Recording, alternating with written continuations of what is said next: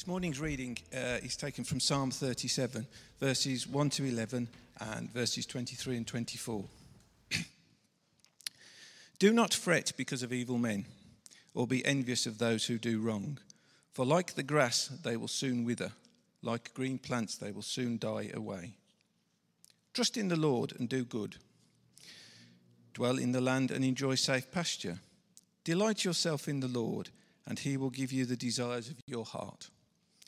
Commit your way to the Lord, trust in him, and he will do this. He will make your righteousness shine like the dawn, the justice of your cause like the noonday sun. Be still before the Lord and wait patiently for him. Do not fret when men succeed in their ways, when they carry out their wicked schemes.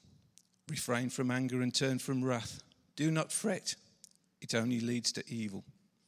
For evil men will be cut off, but those who hope in the Lord will inherit the land. A little while, and the wicked will be no more. Though you look for them, they will not be found.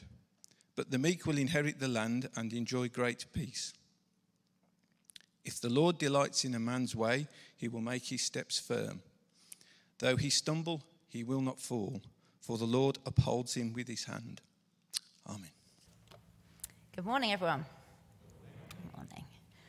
Uh, I wonder if you uh, remember this song from perhaps your childhood. It goes, I'm H A P P Y, I'm H A P P Y, I know I am, I'm sure I am, I'm H A P P Y. I wasn't even going to try and sing it this morning, but you probably remember. Do you remember that one? Uh, and what about this one? If you're happy and you know it? Absolutely. If you're happy and you know it and you really want to show it, if you're happy and you know it?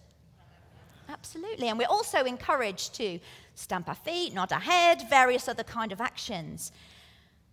But do you know what my question is? How do we know?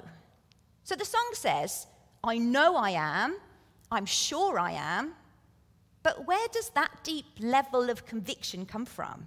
Can we really be sure? After all, there's a, another well known song that tells us happiness is just an illusion. There seems to be so much that our happiness depends upon. If I just had a bit more money, if I just had a better job, if I had better relationships, so maybe happiness is about getting everything we want or think we need. And also, when we look around the, the world, we see what we consider to be unfairness. When someone gets the credit we feel we deserve, those times that dishonesty seems to be more profitable than integrity, when success seems to come to those who are bending the rules, shall we say, that makes us really angry, doesn't it? Well, Psalm 37 was written by David in the later years of his life, and in it, he gives us the wisdom of his experience. And he addresses some of those similar questions. How should we respond when we feel that we've been treated unjustly? Why do dishonest people appear to be more successful sometimes? Well, three times in the opening eight verses of the psalm, we are told, do not fret. Do not fret. Now, that's quite an old fashioned word, I would say. It's not really one that we would use in our everyday conversation. The Good News Bible translates it as the more familiar, don't be worried. And yet, when I started looking into the root of the word fret, I think it gave a fuller picture, which I don't think the word worry quite does justice to. The Hebrew word that is used in the passage translates as to burn up in anger. Unfortunately, we have witnessed in the last few weeks how the smallest of sparks can ignite flames and how destructive fire can be when it takes hold. So, this is the, the analogy that the psalmist is using here a destructive and all consuming emotion. The picture of a heart that is kindled, agitated, irritated with active worry. The English word fret comes from the root that means to devour or to eat away. Again, it's that picture of an all consuming feeling or reaction. So, fret and worry, they emerge from a sense of not feeling in control, or perhaps from comparing ourselves to others. We compare ourselves against other people and then become miserable when we feel that we don't measure up. In Psalm 37, we see situations that may cause us to fret. In verse 1, we read that fretting arises from envy, particularly that sense of injustice that we feel when it seems that the bad guys are winning. Now, don't get me wrong, it is right that we should respond when we see examples of injustice in society. We should be moved when we see conflict, when we see discrimination, when we see people struggling just to afford the basics. It should cause us to be stirred. It should encourage us to do something, to want to do something about it. However, in verse 8, the psalmist warns us that we must be careful how we respond. We must not allow anger and a desire for revenge to get the better of us. Going down that road leads to sin and separates us from God. So I have a quote here about this fretting from uh, someone called Doug Van Meter that I found uh, on the internet. It's going to come on the screen. What does this fretting look like? It displays itself in an angry disposition to perceived injustice or general hopelessness due to hurt. It manifests as bitterness due to suffering. It shows itself in fear of the future it is frustration from a sense of meaningless. Those who fret get worked up. And when you're worked up like that, you cannot worship. Many times throughout the Old and New Testament, we're encouraged not to worry or not, or to, not be to, be anxious. In Matthew 6, Jesus himself acknowledges that the natural inclination is to worry about the future to worry about how we will provide, about our appearance to others. Worry seems to be part of being human. So, how, as the psalmist encourages, can we stop this damaging fretting from taking hold?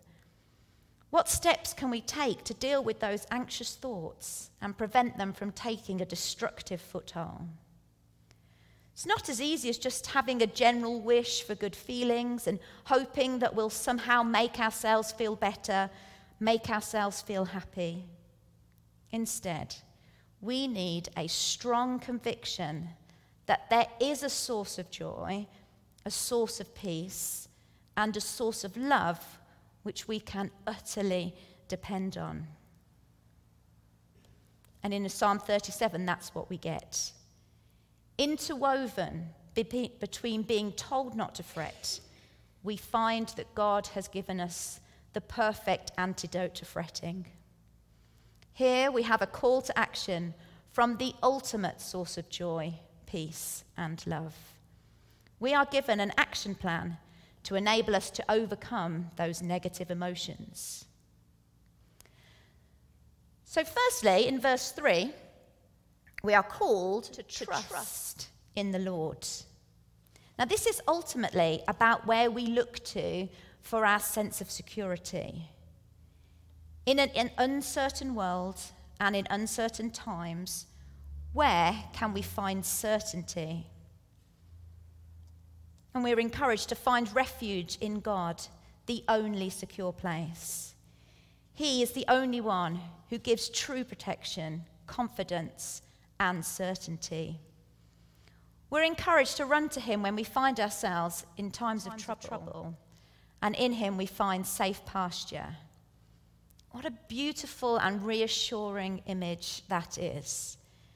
From the New Testament, we have that similar description of Jesus, the Good Shepherd.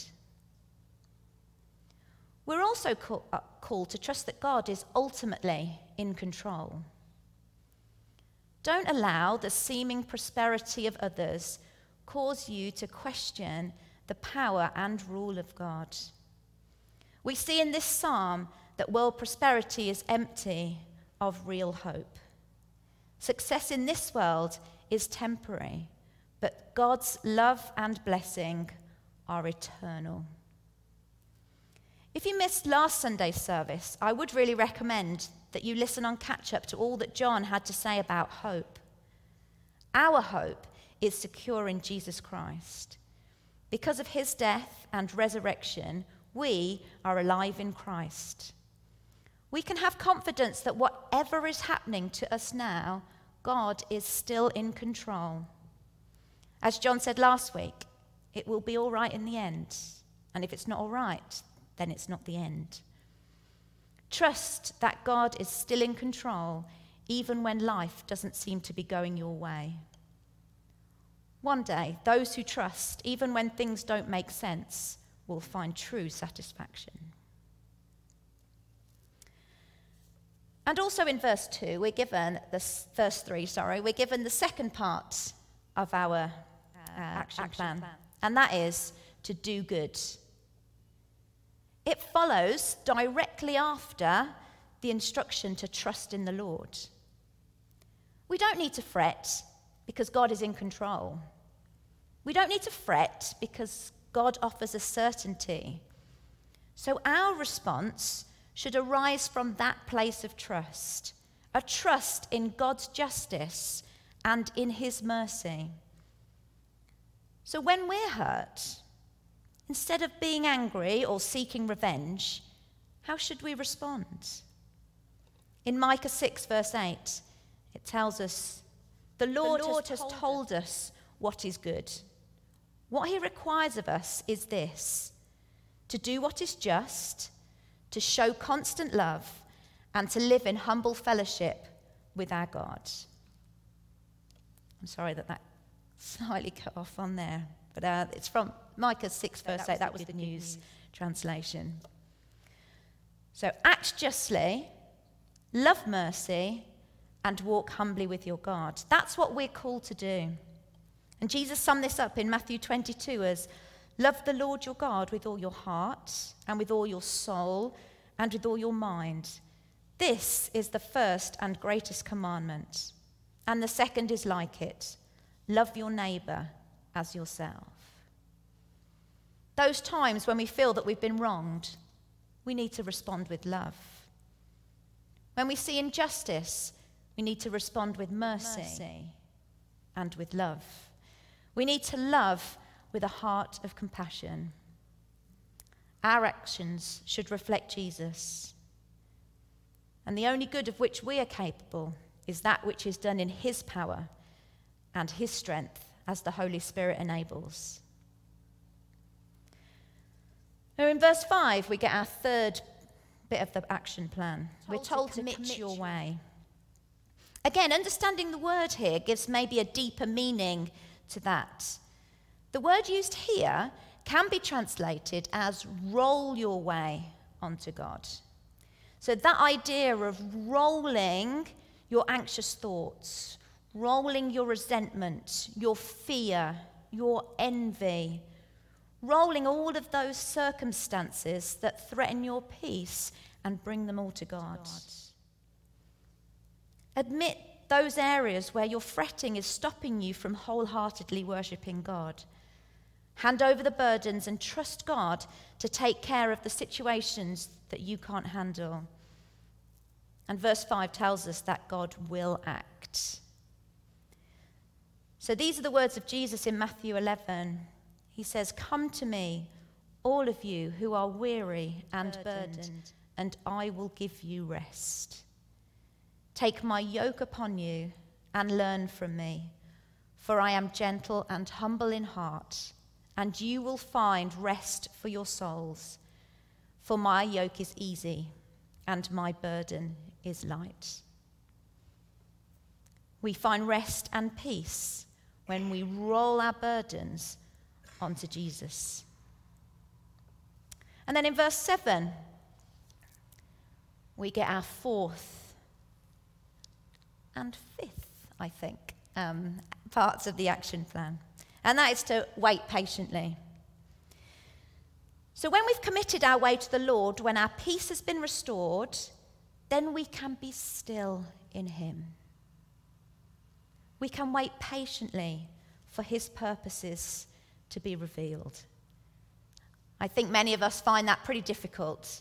It can be really hard to tune out the noises of this world, the stuff that goes on in our head. So hard to shift our focus away from those circumstances that are causing us to fret and instead to calm our hearts and our minds before God. But it's so important that we recognize those times when we're fretting, the times we're getting worked up, and consciously come before God to spend time with Him. Some more of that to come in a little bit. So we're encouraged to wait patiently. Stop trying to fix every problem yourself. As we saw in the last section, God will act. This is not a passive waiting. We're waiting patiently, but with an active anticipation that God will bring about his purpose. Place yourself into his hands, listen for his voice, and trust his ways. To trust is to believe his promises before we see them fulfilled and to have faith in his timing. And then verse 4. We come back to verse 4. Take delight in the Lord, and he will give you the desires of your heart. I mean, I guess I could have started looking at this verse this morning. We were talking about being happy. This verse seems to imply that if I delight in the Lord, then I'll get everything I want. Great. But I've left it to the end because I want to talk about it in the context of all that we have discussed so, so far. When we love someone, we look forward to spending time in their company. They become our number one priority, and all others fade away. And that's what we should experience in our relationship with God. Am I here this morning because it's what I do on a Sunday? Or is it because I delight in spending time with God? Do I read the Bible out of a sense of duty? Or because I delight in hearing His word? Do I pray because I want something out of it? Or because I delight in listening to God's voice speaking to me? Maybe there's a sense that we need to recapture something of that delight. The word that's used in this verse for Lord is that word Yahweh. I am. A deeply personal name for God that for Jews is too sacred to even be spoken. It is the name that establishes him as the one true God. It's the name that reminds us that all of creation comes into being and is sustained through him.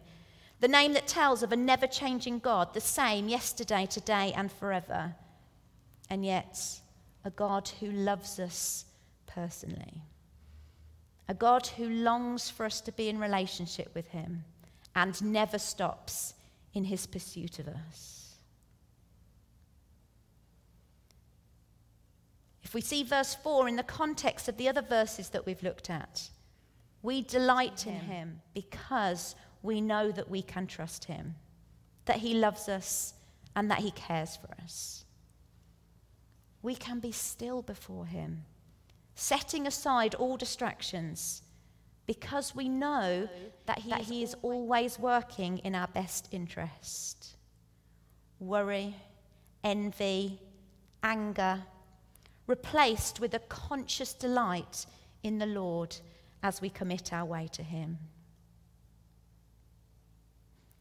So, first delight and then desires.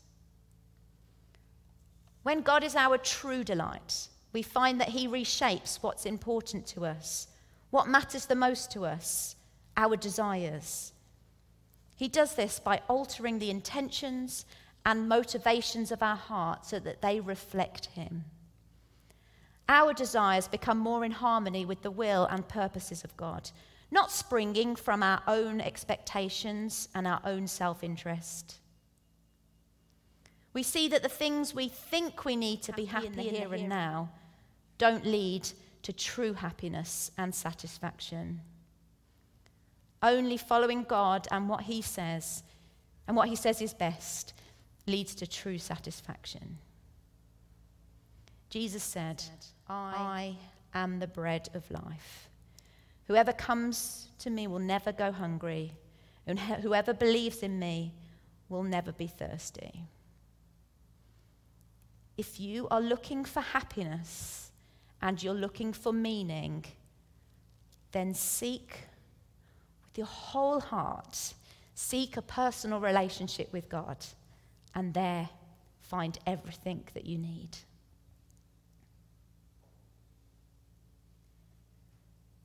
Uh, that one final quote before I sum up at the end. And this is by a guy called Skip Moen. Life in Christ is a replacement process. In it, we will find that God becomes a delight to us, that we can enjoy his company and his purposes, that our lives are lighter because we have trusted him. A most amazing transformation occurs when we begin to seek a relationship with God. Our lives progress towards fulfillment. Those secret spaces are no longer empty. We experience the desires of reborn hearts as real experiences of joy. The time will come when we find ourselves happy just to belong to Him. We will know contentment. So I started this morning thinking about what it means to be happy, and I'm going to finish with the words of Jesus from Matthew 5. I think they are the ultimate summing up of this morning's message. The message that everything we need is found in God. True satisfaction is found when we trust God and commit our hearts and lives to Him. When we shift the focus away from fretting and make Him the focus of our delight, then our deepest desires will be met. So I'm going to read Matthew 5 from the message version. In this version, it uses the word blessed, but in other translations, that word can also be translated as happy. So you might kind of want to substitute that word in your mind as I read them. So Jesus said, You're blessed when you're at the end of your rope. With less of you, there is more of God and his rule. You're blessed when you feel you've lost what is, what is most, dear to you. Only then can you be embraced by the one most dear to you. You're blessed when you're content with just who you are, no more, no less. That's the moment you find yourself proud owners of everything that can't be bought. You're blessed when you've worked up a good appetite for God. He's food and drink in the best meal you'll ever eat. You're blessed when you get your inside world, your heart and mind and heart put right. Then you can see God in the outside world.